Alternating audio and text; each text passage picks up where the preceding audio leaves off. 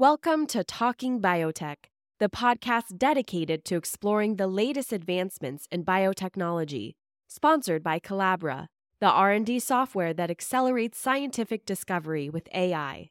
Each week, we'll dive into the latest innovations and discoveries with industry leaders and pioneers. Now, here's your host, Dr. Kevin Folta.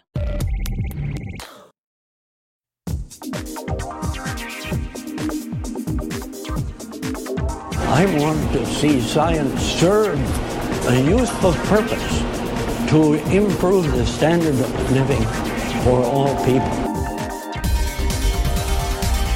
Why is anyone fighting food advance? A very small percentage of the world's population is fortunate enough to have the luxury of turning down food. We've arranged a society based on science and technology in which nobody understands anything about science and technology. You can't build a peaceful world on empty stomachs and human misery.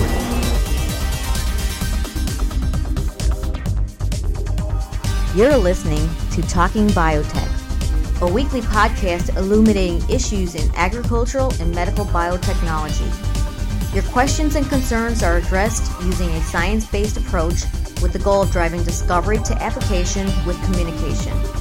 Now, here's your host, Dr. Kevin Folta. Welcome to the Talking Biotech podcast. It's the weekly podcast where we discuss contemporary issues in science and technology with a focus on biotechnology and the new innovations that can help people and help our planet. I'm Kevin Folta, and today we'll be talking about groundnut, or maybe you think of it as peanut, and the disease causing organisms that lead to a contaminant called aflatoxin, one of the most potent toxins out there. We recently had the opportunity to read about a breakthrough in this area by which the toxin levels could be mitigated using a couple different biotechnological techniques. Today I'm speaking with one of the investigators on that project. We go to St. Louis, Missouri, to the Donald Danforth Plant Science Center to talk to Dilip Shah. Dr. Shah is a principal investigator on the project and is a research associate at the uh, at the Danforth Center. Uh, welcome to the podcast, Dr. Shah. Thank you. So let's um, start out with a little bit of background about this particular issue. What is aflatoxin? So, so aflatoxins are uh, toxic compounds that are produced by certain fungi, which infect uh, you know peanuts and corn and some other commodity crops. And then these compounds are you know highly carcinogenic. Uh, they also suppress immune system and uh, they are known to cause you know liver cancer in people who consume uh, this aflatoxin contaminated you know uh, peanuts or you know, corn. Yeah, that's uh, we had um, Dr. Monica Schmidt on the podcast back in episode seventy four, and we talked about the issues in corn. But it, yes. in peanut, it's a really interesting situation because is it really worse in peanut for some reason? Yes, because uh, you know peanuts uh, usually the pea pod and the peanut pods develop underground, and that's where the fungus you know is located. And under certain conditions that are favorable to the fungus, these peanut pods get infected with this uh, fungus. And uh, if not uh, you know, controlled, uh, this fungus can produce uh, you know, uh, toxins. And this is a kind of, when you talk about peanuts, when all of the news came out about this, it talked about groundnut.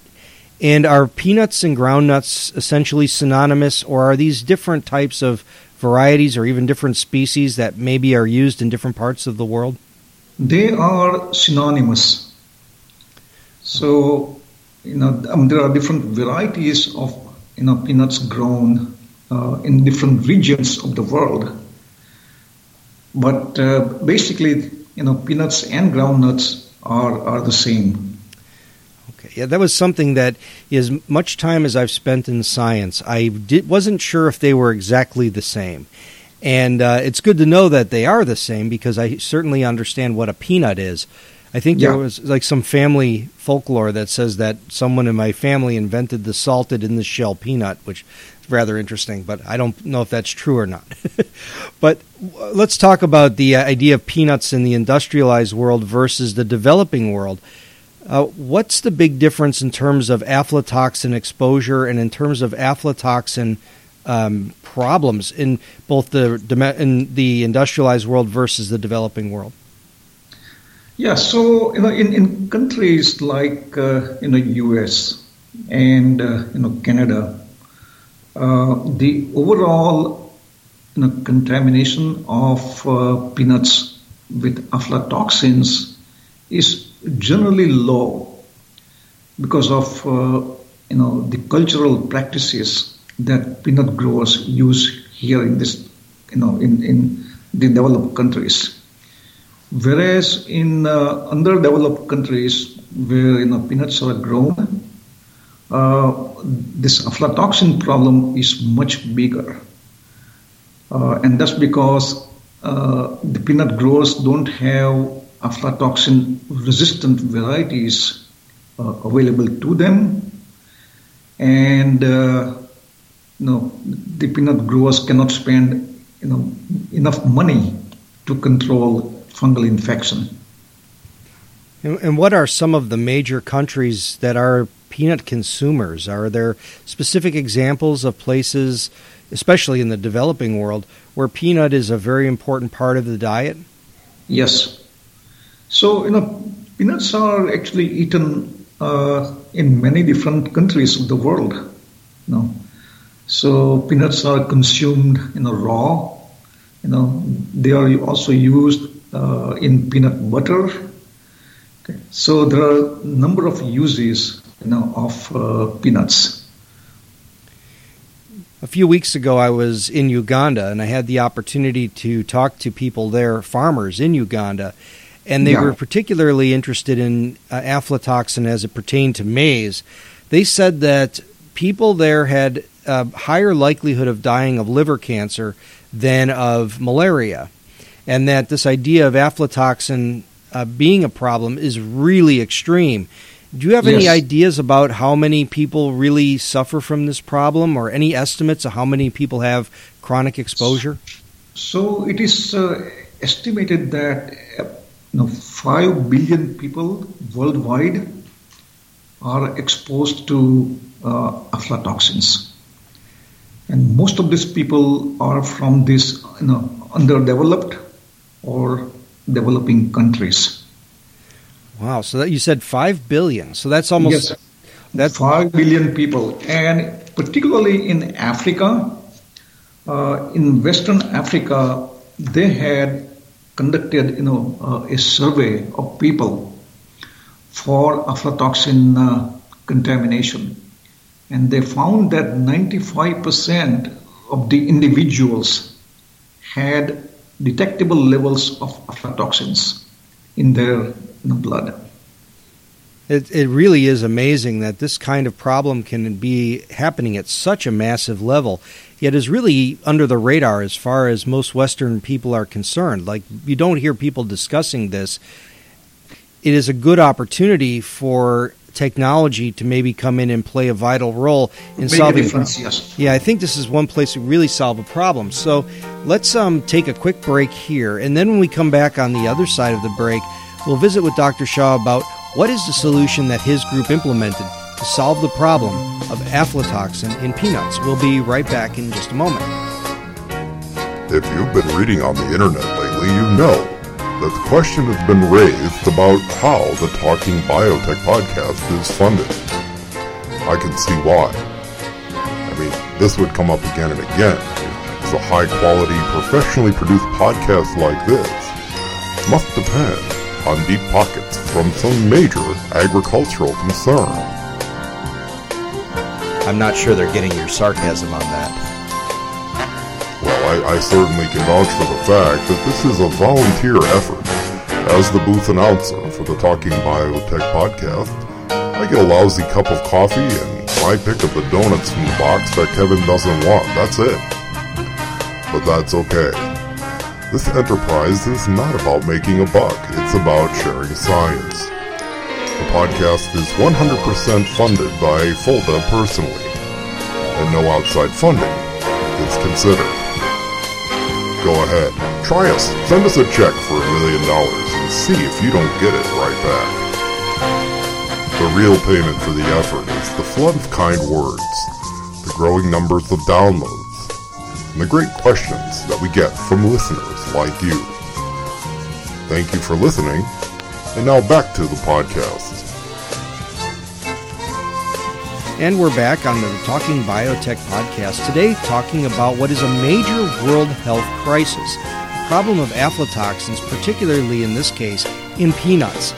We've been discussing this topic with Dr. Dilip Shah from the Donald Danforth Institute in St. Louis, Missouri. All right, so we heard all about aflatoxins and how this is a major agent in chronic exposure with people all over the world, particularly yeah. in the developing world. So, what was the solution that the research that you uh, were involved with? What was that research, uh, or what was the method used to solve the problem? So, the method that uh, we are trying to uh, develop uh, is to generate transgenic, uh, you know, peanut lines that will be resistant to fungal infection or uh, they can reduce the you know synthesis of these toxic compounds. So we use basically two strategies to generate uh, you know aflatoxin resistant you know, peanuts. And I guess the first strategy was to use a kind of protein called a defensin, and that you yes. installed these genes in uh, into peanut. So where yes. did you get the defensin genes? Where do they come from? So this defensin genes come from uh, this model legume plant called Medicago truncatula. Uh, so one of the genes actually came from uh, Medicago truncatula. The other came from uh, alfalfa, which is a very important you know, forage crop so these two genes were introduced into you know peanuts, and we found that uh, you know the proteins produced by these uh, you know, two genes were able to stop fungal infection. And defensins we've heard about in different capacities here. We talked about defensins way back, maybe two years ago on the podcast, with regards to citrus, because this was one of the types right. of uh, yeah one of the types of genes that could have a role in fighting that bacterium. Fighting citrus greening, yeah, absolutely. So, but how do defensins work? I you know, do you have a, a good understanding of the mechanism of action? Yeah, so for the last few years, we have been looking at uh, the mechanisms of action of these proteins. It turns out these proteins are able to damage the you know, fungal cell wall and also uh, the fungal plasma membrane. Some of these defensins can actually get into fungal cells and uh, inhibit some of the important you know, fungal cell processes. So these are the you know, general mechanisms by which these peptides can stop you know, fungus from growing. But doesn't uh, peanut have its own defensins? It seems like peanut, you know, uh, but why, why don't they work? So peanuts have their own defensins. Uh, quite often, these uh, defensins are not expressed you know, uh, in the right place at the right time. So if you have you know, let's say a, a defensin uh, which is active against aspergillus flavus, and it is expressed, you know, in all tissues. Then, when the fungus comes in, it will be able to see this, you know, defensin and you know uh, respond to it. While the endogenous uh, defensins, you know, quite often are not able to make contact with the fungus. Yeah, I see. So that that is kind of a common problem we see across plant defense Right. is that the evolved mechanisms are great in the great in the uh, in the wild, but maybe aren't uh, turned on or turned on at the right time or in the right That's- tissue. So Yeah. okay, that's And good. Often, uh, you know, fungus will also shut down the expression of the endogenous uh, defensins. That's true, and I and I guess maybe by using the defensins from other legumes, I mean you're That's right. you're putting in something that's a little bit different. That uh, that I don't know. Does does uh, alfalfa have a problem with uh, aflatoxin or with aspergillus? It has not been documented. Ah, okay. So that's kind of interesting then. So Yeah, that's that's actually interesting. so so aside from this defensin protein that you um, have engineered in that is, makes a peptide that can target fungal cell walls, membranes, and other processes, you Right. also added this small RNA, and through this idea of the um, host uh, initiated immunity, how um, how does that work? Yeah. So the idea here is to use double-stranded RNA uh, that is directed against the genes that are directly responsible for aflatoxin biosynthesis. So when you express this double-stranded RNA in peanuts, what happens is that this double-stranded RNA gets into the fungal cells and will silence the genes for aflatoxin production. So it's called host-induced gene silencing. And uh, this approach has also been shown to work uh, in case of number of fungal pathogens. And now you know, we have been able to show that it also works in case of peanuts to shut down aflatoxin biosynthesis. Yeah, let me just run through this one more time because the audience sometimes um, they should know this one because this is really Yeah. cool. This is Yeah. where uh, the researchers install a coding sequence that matches the opposite of uh, the um, of the genes needed for the synthesis of aflatoxin. And what this does is it causes an RNA mediated interference. So you, you, eh, but there's a step before that. The plant is making these small RNAs that don't match the plant sequence. They have nothing to do with the plant sequence, so they're basically benign to the plant cell. Yeah. But when the fungus invades, it takes up a little bit of that RNA, and in the process, it goes through this cycle of amplification of those small pieces, which then shut down the genes required for aflatoxin production. Pretty cool. And this is what this Higgs approach does. It was host immune, Host-induced gene silencing. uh, host induced gene silencing. There's too many words like Higgs. yeah. Higgs. Like there's too many words that start with I, and I never get it right. I always Yeah. so so uh, this solution is really cool because it has uh, really two prongs to it. Was that done on purpose to more or less ensure a less likelihood or a lower likelihood of the Yeah, so- pathogen uh, uh, so- evolving so- around it? Yeah, so the goal is to actually, you know, stop this fungus uh, pre-harvest as well as you know post-harvest, and you know we like to combine these two technologies in a single transgenic, you know, peanut plant to make sure that the peanuts that are produced are completely free from any toxin contamination. Well, and this is always the point of the podcast where it's actually a little bit sad because I, I always wonder here we have an excellent solution that can help the health of Yeah. billions of people. How is it moving towards deregulation? Is it something that's in the works in the States or something in other parts of the world that's even in a pipeline towards deregulation? So right now it's in very early stage of uh, you know commercial development. So we have the proof of concept, you know, uh, in the greenhouse studies. Now, you know, we need to test these lines in the field to convince ourselves that these technologies work uh, in the field. And then we will try to, you know, uh, seek uh, regulatory approval uh, for this technology. And are uh, is there a plan to move these kinds of uh, genes or these types of transgenic solutions?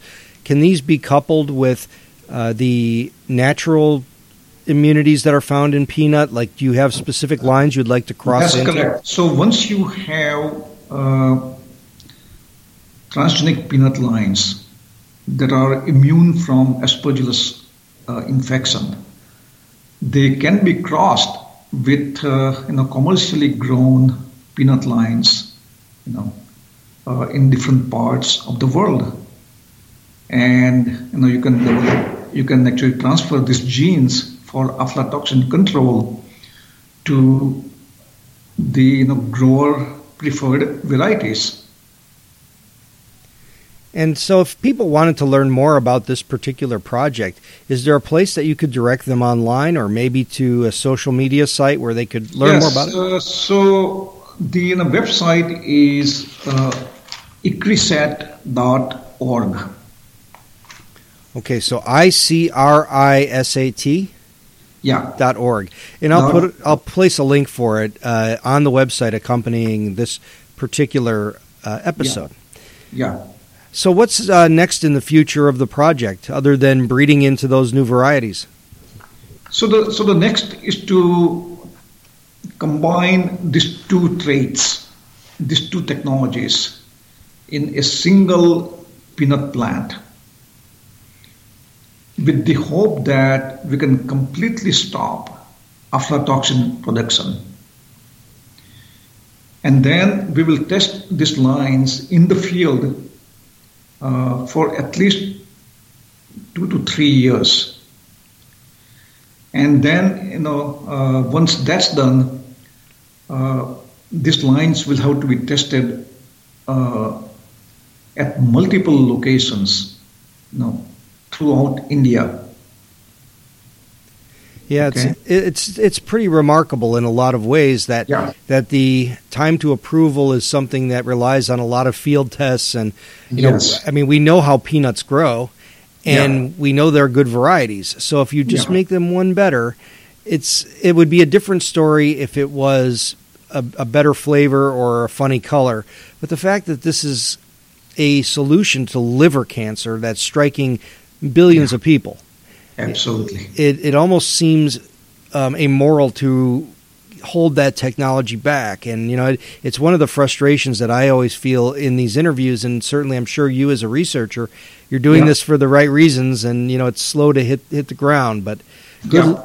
but, you know, good luck to you and your team on this. And uh, it, I'm really looking forward to this being a, um, a, a big thing going forward. And when you have additional breakthroughs, please contact me. I'd be very, very excited to have you back on the podcast. Sure, absolutely. Thank you very much, Dr. Dilip Shah. Thank you very much for participating in today's podcast with your exciting studies. Thank you. Thank you very much. And that was Dr. Dilip Shah from the Donald Danforth Institute in St. Louis, Missouri, with breakthroughs in groundnut or peanut uh, to stop aflatoxin, the carcinogen that comes from a common pathogen of peanuts and maize that has profound impacts on humans. This is the Talking Biotech Podcast. Thank you very much for listening. Please write a review on iTunes. Um, it really does help us out. Um, we're actually doing pretty good over there. Um, lots of podcasts out in science space right now, and we have a really distinct niche. We're not covering a wide variety of topics. We're talking about issues in biotechnology, particularly with uh, genetic engineering. We have good penetration in that space. But in order for us to gain a larger audience to learn about these technologies, in this case, something that could help billions of people, we need those reviews. We need your feedback. So spread the word, talk to other people, share the good things that we hear from the outstanding uh, folks who join us here on the Talking Biotech podcast. Thank you very much for listening, and we'll talk to you again next week. Thank you for listening to the Talking Biotech podcast. Please send your suggestions for guests, comments, or questions to talkingbiotech at gmail.com. Please write a review on iTunes and recommend this podcast to a friend. More downloads and reviews raise the visibility of this podcast and help us reach a wider audience with science.